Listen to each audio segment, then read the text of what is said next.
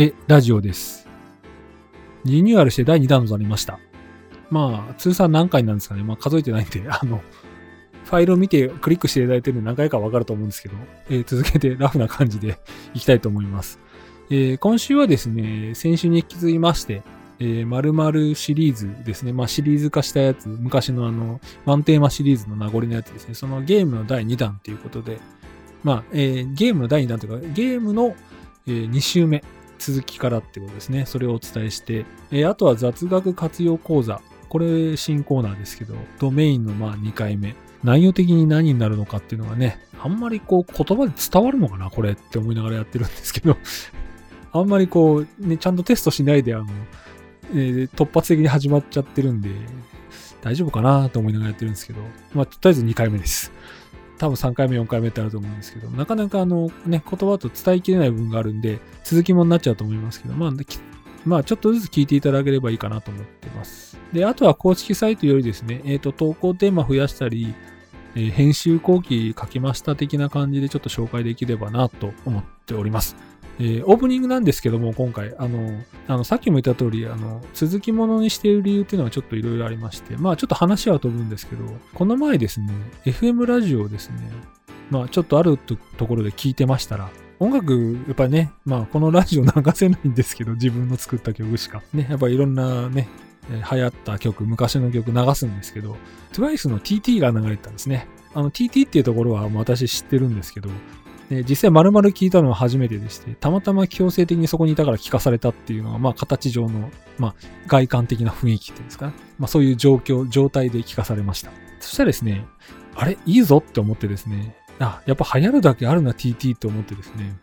えー私の得意なですね、定額音楽サービスで TT を探しまして入れました。で、ここ何日かのまたループ系で聞いております。で、その時にですね、またあの、その同じ時にですね、違う時間、ちょっと時間を置いてですね、えー水曜どうでしょうでおなじみの樋口良一さんですかね、それのあの、テーマソング、6分の1の夢旅人2002かな多分2002だと思うんでね。それが流れたんですよ。やっぱりあの、あれは確かですね、水曜どうでしょうレギュラーの最後のあの、ベトナムのやつで、あの、最後流れたっていう話なんですけど、まあ、それがずっと今も流れてますよね。いろんなロあのクラシックでも流れると思うんですけども、えーそれを聞いてまして、あ、これもあれじゃない？入れられんじゃん、定額サービスでと思って、早速家帰ってですね、で、あった、ありました。で、これもまたあの、TT と含めて2曲連続でループですね。えーやっております。で、6分の1のミネタビとってですね、樋口よりさんのやつはですね、これの前のやつがですね、曲がありまして、これアレンジ系だったと思うんですけど、これの前身の曲っていうのがですね、なんかいろいろ調べると版権の問題とかいろいろあったみたいなんですけど、全然違う歌だったなっていうのを一回聞いたことがありまして、あれこんな歌になっちゃったんだっていうのが、えー記憶の中にあります。まあちょっとさておいて、それでですね、何が言いたいかというとですね、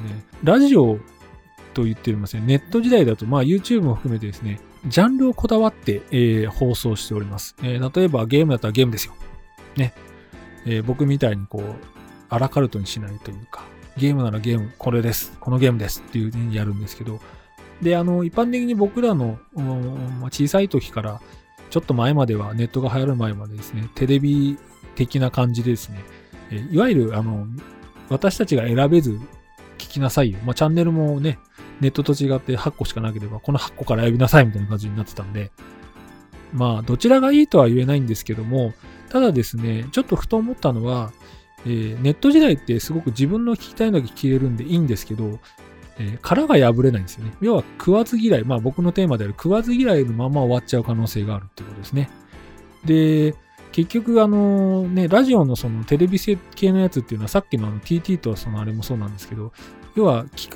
く、自分では聞かなかったんだけど聞かされたらよかったから聞こうってなったわけですから、ね、きっかけとしてはいいのかなと。まあ自分の好きなじゃない頃から不意打ちでこうパンチを食らってですね、あ、よかったわねってなるんで、強制的にあの、触れるっていうことはやっぱ機会を増やす、自分のその領域を増やすっていう意味でいいのかなっていう、ちょっと学術的な話になっちゃったんですけど、まあ、ちょっとその辺を感じたのでお伝えしました。今回ちょっとオープニング長いんですけども、今週もやってみたいと思います。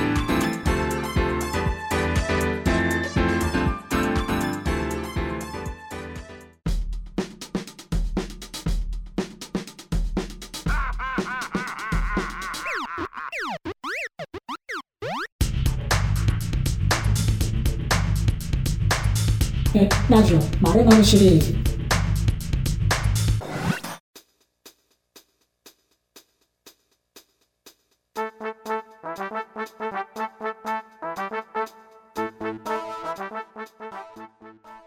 え、ラジオの〇〇シリーズ。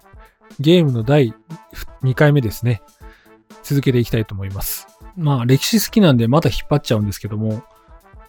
まあ、三国志なんかは特にですね、少しあの本を読んだり、まあ、漫画で言うとね、すごい長い三国志のやつとかありますけど、まあ、あれ読むの結構歯、歯応えがあるというか、それですら大変なんですけども、そうするとですね、過去の、まあ、中国のですね、えー、なんていうんですか、幸雨と流法とかそういう感じにな、どんどん繋がってきて、広がっていくなっていうのがね、ゲームはやっぱり何かのきっかけになればいいなっていう感じで、いい部分もやっぱあると思います。で、三国志で言えば、今度ね、映画になりますけども、まあ、ちょっとタイムリーなね、時間的なものが限られちゃう話になっちゃうんですけど、まあ、三国志はね、今日から俺をやってる、俺はをやっている監督がやるって言うんですけど、まあね、呂布がと東卓が取り合った、ね、美女が渡辺直美みたいな感じで、ちょっとそ、もうその内容してるだけで笑えちゃうっていうね。あので、あの、諸葛孔明が室強しっていう、まあ、すごく楽しみにして、ちょっと見たいなと思ってるものもあるんですけど、まあ、その、なんていうんですか、背景が分かってこういう人だったんだよとか、あれまあ、歴史に合ってる方は分からないですけど、人物像っていうのが大体の皆さんが出来上がってる中で、違う配役をしたり、あの、いろ面白い人が作るとは、こう、はちゃめちゃになりそうな予感っていうのが分かるので、すごく、そういった意味で言うと幅が広がって楽しいかなと思いますんで、ぜひ、あの、歴史もも楽しみでいいと思います。で、まあ、ガラッと変わって、実はアクション嫌いって言いながら、一つだけ好きなアクションがあります。アクションゲーム。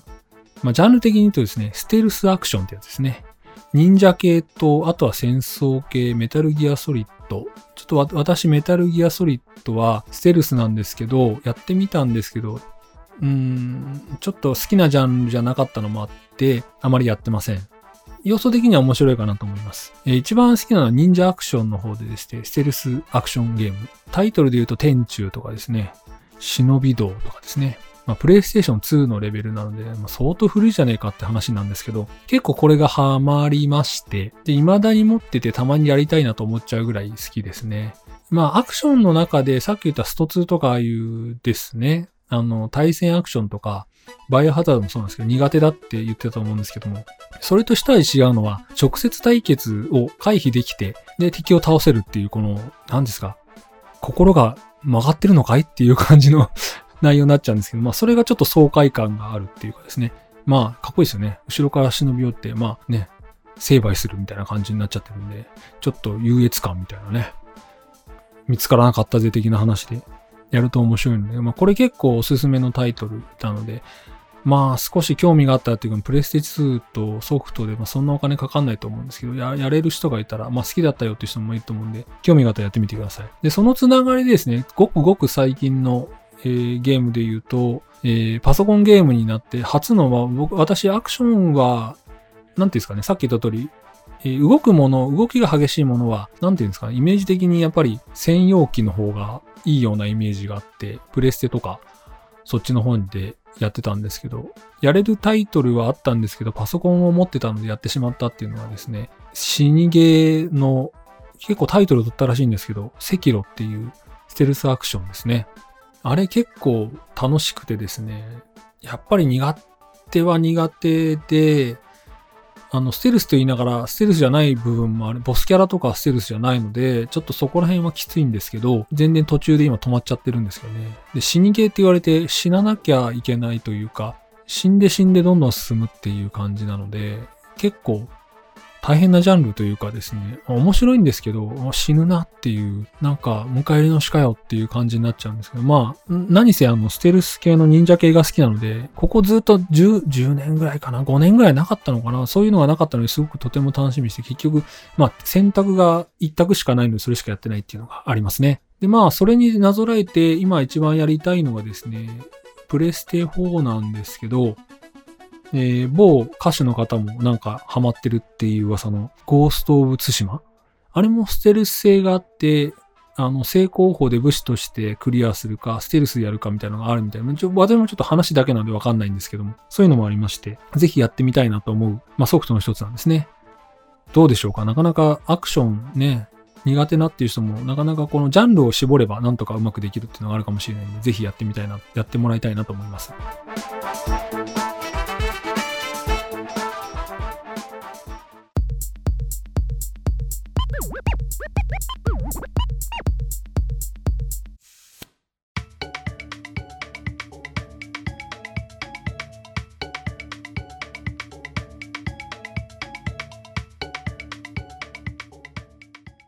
はい。またごくごく最近の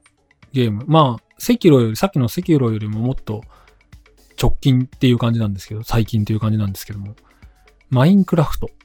これも結構ですね、ハマってましてですね、僕の中ではあの、自分の話になっちゃうんですけど、レゴブロックって皆さんご存知でしょうかね？あの、私もこうちっちゃい頃すごく楽しんでやって何種類も買って、今はすごいですよね。あの、装飾品がすごかったり、作る内容も装飾も結構細かいので、とても今のエゴブロックいいなと思ってるんですけど、ただ、あの、難点から言えば、汎用性っていうんですかね。作り替えができないようなパーツが多くて、あんまりこう、まあ、その、それ用のブロックも売ってますけども、なかなかこう、想像力を作作るっていう意味で言うと、僕はちょっと今のレゴブロックは傾向は反対なんですけども、まあ昔のやつでよくやってまして、まあそれがゲーム上でできる。自分の家を作ったり、いろんなことをしたりっていう。まあそもそもあのね、新しい、僕の中で新しいジャンルかなと思ってるんです。まあ古、まあ結構歴史は長いですけど、まあ成り立ちというかですね、そもそも説明書がないよっていうね、ゲームですよね。で、今の流行りはいろんな人が行くと YouTube で、まあ、おもちゃもそうらしいんですけども、事前にあの情報を収集して、な、で、その中でいいものを見つけて買うっていう形なので、だからまあ遊び方を知った上で買うっていう形ですよね。それで、まあ、品定めをしてから買えるっていういい世の中になったな。ただまあちょっとしたその何て言うんですかね。あの、博打的な要素がないので、えー、喜びの度合いはちょっと薄くなるのかなと。私の子供の頃で言えば、まあこういうもんだろうと言って買って、ほとんどがまあ大体裏切られるというか、あ、これできないのねって話になっちゃったりするんですけど、まあできた時ね、あ、これできるんだっていう時はすごい喜びが高いので、まあその振れ幅がちっちゃくなってるっていうのはありますけど、ただ、まあ外れはしないというか、えー、損はこかないっていうことですね。それは傾向としていいのかどうかはまあ別としても、なかなか面白い傾向ですよね。な、なんでもゲームでも何でもそうですけど、YouTuber さんとかがみんな公開してくれますんで、なかなか、うん、まあ、どういうものか味わえた上で、保証があって買えるような形になるので、すごくとてもいい状況であるかもしれないですね。で、まあ、マイクラなんですけど、一応目的があって、最後にはネネザーとかいろいろ言ってですね、まあ、達成する目的があるんですけども、私自身はですね、そこはネザーも行かないっていう、生活を楽しんじゃってる。じゃあ、動物の森でいいんじゃんみたいな感じですけど、ちょっとまたね、やったことはないんですけど、やっぱこっちでいいかなって感じなんで、まあなんか何個もワールドをちょっと変えな、変えつつ変えつつやってます。で、まあいいことっていうか私はあんまり関わってないんですけど、プログラミングで教育にも活用されてますよっていうことなので、これはいいかなと思いますね。まあ、エクセルもそうなんですけど、まあ、いきなり話したんで仕事の話になっちゃうんですけど、エクセルもそうなんですけど、あの、組み立て方ですか？関数の組み合わせとか組み立て方って考え方が重要なので、まあこれをね、マイクラのそのプログラミングが使えるかどうかわからないんですけど、とてもあの、考え方を勉強するにはいいのかなっていうふうに直感的には思ってます。組み立ての仕方って意外と重要なので、これからは。あとまあ、ね、これ、さっきのレゴブロックじゃないですけど、仮想空間のね、中で自分のやりたいことをやるので、自分の城作っちゃったりとかですね、すごい人だと、あれですよね、城作っちゃったりとか、何々にせちゃったりとか、日本風にしちゃったりとかいろいろできるんで、手のコンデンサすごいなと思うんですけど、まあそこまでいかないっていう形ですね。まあ、説明書がないっていうのがやっぱ一番すごいんですかね。YouTuber さんすごい説明してて、まああれどうなんでしょう。やっぱりある程度有名になっていくと、業者さんの方からこれ提供して紹介してくださいなんていうこともあるのかななんて思うんですけど、全然そこら辺の仕組みわからないでやってますけども。まあ今回ですね、ちょっと短めかもしれないですけど、ゲームという話題でですね、やってみました。まあ、どうですかね？ゲームって結構いろいろ見てるとですね、まあ一般に定着したかなっていう感じですね。昔はゲームする人としない人が分かれてたんですけど、まあスマホの普及もあるんでしょうけど、ゲームを普通にやるっていうのは普通っていうか、まあ、やるのが普通。なんか言い方変ですけど、普通は、まあ、昔のね、感じだと、やるのはマニアの人とか好きな人っていう感じですけど、まあ、一般に今暇つぶしで提供されているのをやるよっていう方が多いなって感じはしますんで、まあ、どうなんですかね。まあ、市民権を得たのか、なんかよくわからないですけども。まあ、機会があったらまたゲームの話したいなと思います。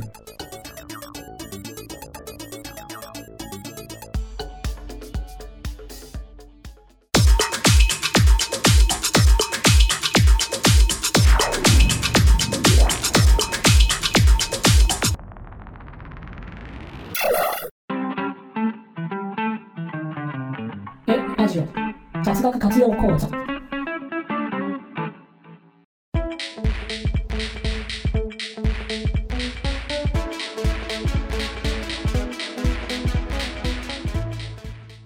え、ラジオの雑学活用講座第2回ということで、先週に引き継ぎましてドメインということで話を続けたいと思います。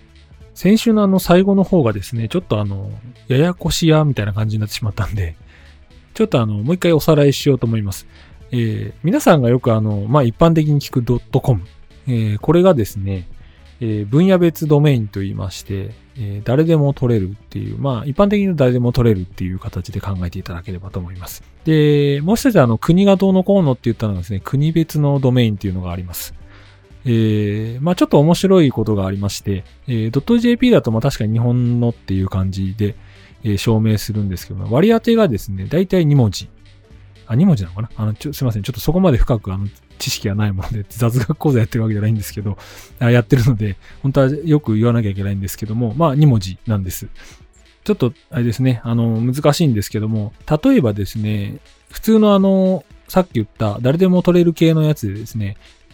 ドットビズっていうのがあります。b.biz。3文字。えーこれはあの、まあ、商売とかですね、ビジネスを表したドメインでして、えーそういうものに活用していただければいいですよっていう形なんですけど、まあ、基本的に、まあ、誰でも取れます。で、あの、もう一つ、あの、国別でですね、えーベリーズっていう国が、あの、中南米かどっかにありましてですね、その、あの、割り当てが BZ。まあ、同じくビズって読めますよね。なので、えービズっていうのはですね、あまあ、ドメインはすいません。あの、そもそも早い者勝ちでして、登録した人が一番最初に、まあ、もらえるっていう件ですね。で、特にあの、皆さんが取れる、さっき言った BIZ の方の、えー誰でも取れる方はですね、本当に早い者勝ちです。なので、えー先にあの申請した人が、まあ、買い取るっていうやり方もあると思うんですけど、ただまあ、普通に先ほどと、えっ、と、えー先出し、先取りって感じですね。だから自分で申請して、まあ申請の仕方とかいろんなとこあるんですけど、すぐ取れちゃうとすると、もうそれ以降は他の人は同じ文字は取れないっていうことになるんですね。そうすると何が起こるかっていうと、わかりやすい文字、えー読みやすいやり方、まあ例えば日本で言うとですね、えーローマ字読みで読めるような形にしたドットビズっていうのを作ったとしますね。えーそれを取ってしまうとですね、えー同じものは誰も取れません。えーまあ日本人じゃなくてもまあ他の方が取れないっていうことですね、誰も。で、そうすると困るというかですね、まあなんとかしてここれが欲しかったにっていうことでですね、えーすかさず出てくるのがさっきの BZ っていう、ベリーズっていう国のですね、ドメインなんですね。まあ値段はちょっとまあさておきとしてですね、これは同じ、あの、.bi、biz の前の文字は同じで bz っていうのは取れるんですね。で、なぜ bz は取れるかっていうとですね、えーさえー先週お話した通り、JP っていうのはですね、日本だって意味なんですけど、BZ もまあベリーズの人だっていうことなんですけど、まあ人口がまあ多くないのか、ちょっといろいろちょっとしろ、ちょっと一時期調べたことがあるんですけど、まあこれをですね、えーどんな小さな国でも割り当てられるってことなんですね。で、それで、えーまあ外貨を稼ごうと。まあそんなに取る人もいないし、活用する人もいないんだったら、広く、えー国外の人にも、えーちょっとビジネスっていう文字に似てるんで、えーそれの代わりとして使ってくれるんじゃないかっていうのをですね、当て込んでですね、お金がない国というかですね、外貨を稼ぎたい国はこれを売り出すわけですね。で誰でも取れるっていうふうにするんですね。そうすると、あの、さっき言った BZ、BIZ で取れなかった文字が BZ だったら取れるっていうことが起こりまして、で、あの、お客さんに説明するときにビビジネスなんで BZ ですよっても言えるということなので、まあ厳密にあのドメインをしているとおやおやって思うんですけど、まあそこら辺はあんまりね、字面の話なので、えー気にしなくていいということで、同じ字面で前の名前がですね、〇〇 .biz の〇〇の部分が同じでも BZ でも取れると。そうするとですね、まあ一応あの、似たような形でビジネスで使えるっていう目的に達成できるので、えー大いにあのですね、その BZ っていうのもですね、BIZ であの埋まってしまった、まあ、結構 BIZ も古いので、えー結構埋まっちゃってると思うんですけど、それの代わりに取れるっていう、まあこちらも BZ も結構昔から私も代わりに取ったことあるんですけど、えー埋まってしまってますんで、えーまあ次はのどうするのかなって話になると、まあ最近だとドットワークですかね。そういうのもありますんで、まあいろんなですね、あのドメインの種類が確かにあります。で、昔に比べて異常に増えました。えっ、と、急にというかですね、僕ずっと取り続けながらいろいろ活動してるんですけども、急激にここ何年かで種類がなんか、どういう方針だったかわかんないですけど、どんどん増えていきました。この辺はまたあの来週にお話ししたいと思います。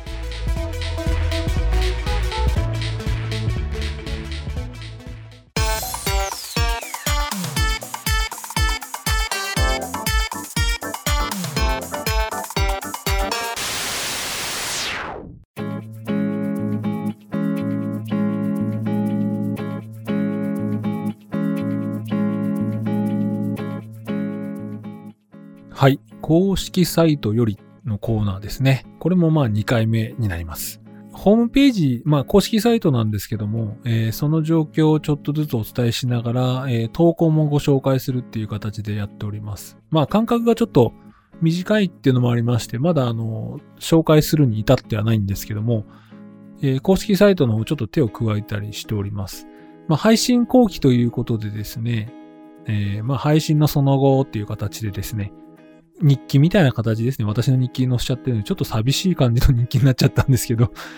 まあちょっとね、出れないよっていうね、取材に行けないからネタ増えないよっていうね、あの、なんていうんですか、放送がこう、面白くならない理由をこれのせいにしてるっていうか、まあ、お前の喋り方が面白くねえんだよって言っていただければ一番いいんですけど、まあね、ちょっと書いてみたりとかしてます。まあ、あと投稿がですね、ちょっと増やしたりとかちょこちょこしておりますんで、ぜひ見ていただければなと思うんですけども、まあ、募集のテーマですね、一番下の方になっちゃうんで、まあ、ね、えー、なんて言うんですか？いろんなあの形式に対応してまして、パソコンでも、まあ、スマホでも、タブレットでも見れますよって形になってるんで、まあ、縦スクロールになって、スマホとかだと見れると思うんですけど、まあ、新しいのだと悩みを聞いてくださいみたいな形でですね、やっております。で、あのーね、他のと変わんないじゃんってなっちゃうと困っちゃうんで、まあ、特典としてですね、えー、知り合いの占い師に頼み込んでですね、えちょっと占いを、占って返してあげましょうって、返してあげましょうってちょっとすみません。上から目線ですいませんでした。えー、申し訳ない。えっと、そういう形で考えて、ちょっと試行錯誤してやりました。で、書くとですね、えー、まあ僕の回答と、あと、まあその占い師さんにちょっと外注してですね すげえ他力だ まあいいや。それでですね、えー、僕がまあ結局読み上げるんですけど、えー、お伝えできればいいなと思っています。ちょっとあのね、放送できないような内容だった場合は、まあ、こっそり返そうかな、メールで返そうかなと思ってるんですけど、まあそれもあるんで、ちょっと期待して待ってます。長い目で。相当長い目で待ってます。で、えっ、と、生年月日欄があるんですけど、これは、あの、ちょっと確認したらですね、えっ、と、これの方がいろんな深さが出てくるよっていう話なので、えー、ね、ちょっといろいろ、ね、生年月日を勘弁しようっていうのであれば、えー、簡単なあの占いみたいな形になるみたいなんで、えー、その辺もちょっと、えー、より突っ込んだものがよく、まあ、これも書いてありますけど、より突っ込んだものが良ければ、えー、生年月日も書いていただけるとありがたいかなと思います。まあね、あの、えっ、ー、と、もしかするとなんですけど、ちょっとあのエラーが出てですね、えっ、ー、と、投稿のところがちょっと遅れなかった感じがね、ツイッターにも書いたんですけど、えー、ちょっとアドレスの設定がちょっと不手際がありまして、えー、遅れてないパターンがあったみたいなので、エラーになっちゃって私もちょっと後でチェックしたらダメだったので、それです急遽あのツイッターに上げたんですけども、えー、その辺ちょっとあの、もし送っていただいたが仮にいたとしたら、えー、とても申し訳ありません。あの、ぜひ、あの、お待ちしておりますので すごいあの、他力感、他力感っていうかですね、あの、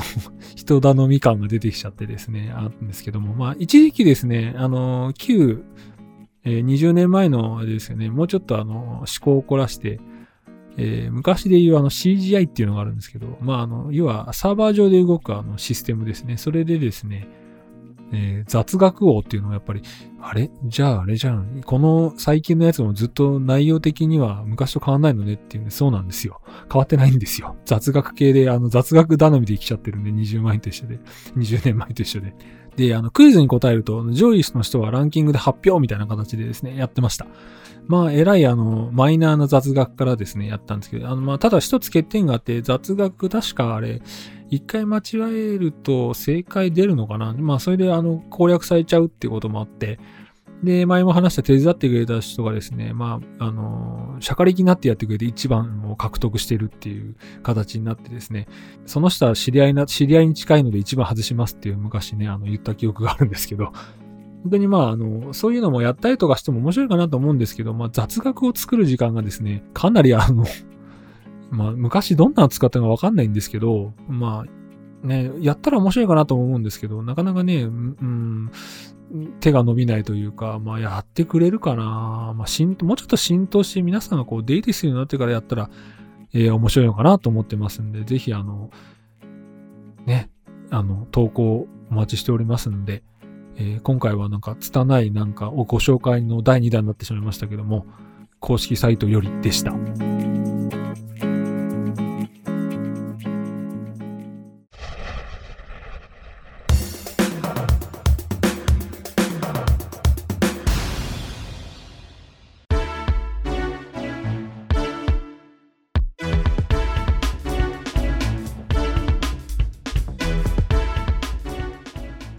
エンディングです。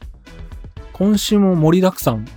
まあ、オープニングで言った通り、私はネット時代に反抗してテレビ世代の放送のやり方でどんどん進めていこうと思ってます。まあ、多分増えないだろうな、リスナーなって思ってやってますけど。さてですね、えー、まあちょっとエンディングなんですけど、どうでしたかね？まあゲームの、まあ2夜目というか、2夜目って、まあ夜、夜に聞くだけじゃないんで、2回目ってことでやっておりますが、えー、たまたまですね、こう、この収録のちょっと前にですね、ヤフーのトップニュースですね、信長の、信長の野望が売れる理由っていうのをですね、一番、あの、トップってありますよね、ヤフーのね、ニュースが5番、5個ぐらいこうババンって出てる、大きめの写真も出るやつですね。あれに載ったんで、お、なんだこれはと思って見たんです。そしたらですね、やっぱりあの、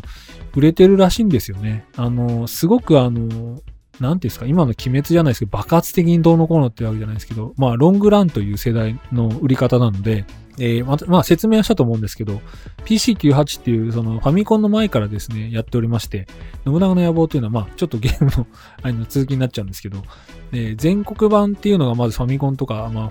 PC で出たっていう、と思われがちなんですけど、昔はですね、近畿版と言って、えー、信長シリーズだったので、信長さんがいらっしゃる名古屋近辺と、えー、まあ、上杉武田がいる長野ぐらいまでの大きさで、えー、と、なん、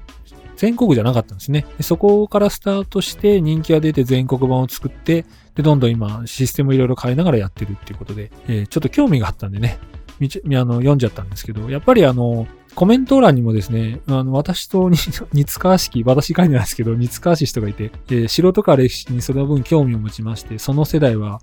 かなり2ですみたいなね、歴史の問題とかも大丈夫でしたとか、いうふうに書いてありました。で、あの、その記事の中にもですね、えー、作ってる方の別にですね、やっぱりその分野に長けてる人がいて、武将に詳しい人っていう、まあ、生き字引みたいな人がいるみたいで、その方に聞けば、えー、普通の人が知らないことも知ってるんで、それを聞きながらみんなでやってるみたいな形で書いてありましたけども、まあ、緩やかに売れるというか、やっぱりね、たまにやりたくなるんですよね、これね。面白いんですよ。システムが思考を変えてみたり、やり方とか見方が変わったり、ね、リアルタイムになってみたり、なってみなくなったりとかってするので、面白い部分が多いので、やっぱりこう、うん、緩やかに売れるけど、ずみんな買ってくれるっていう、まあ値段も張るんですけどね、パソコンだと1万円ぐらいザラに行くんで、1万円近く行くと思うんで、で、あの、次の年とか半年ごとに、ね、そのいろんな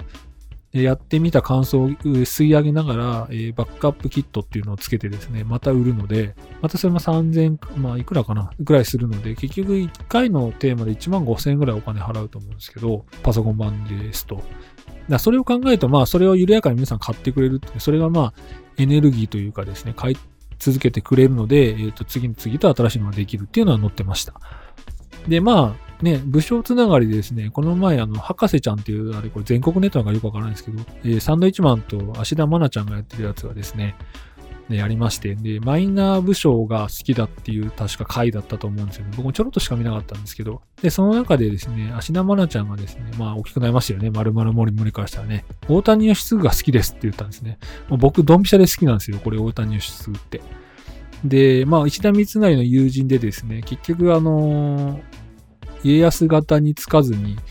まあ、友情をベースにしたかっていうのは、まあ、これよくね、ドラマ化しちゃってるか、そう書いちゃってるのかわからないんですけど、まあ、でも義の武将で、石田三成に、えーくっつくんですね。で、ご病気をお持ちなので、みこしに乗りながら、えーた最後は戦ったっていう、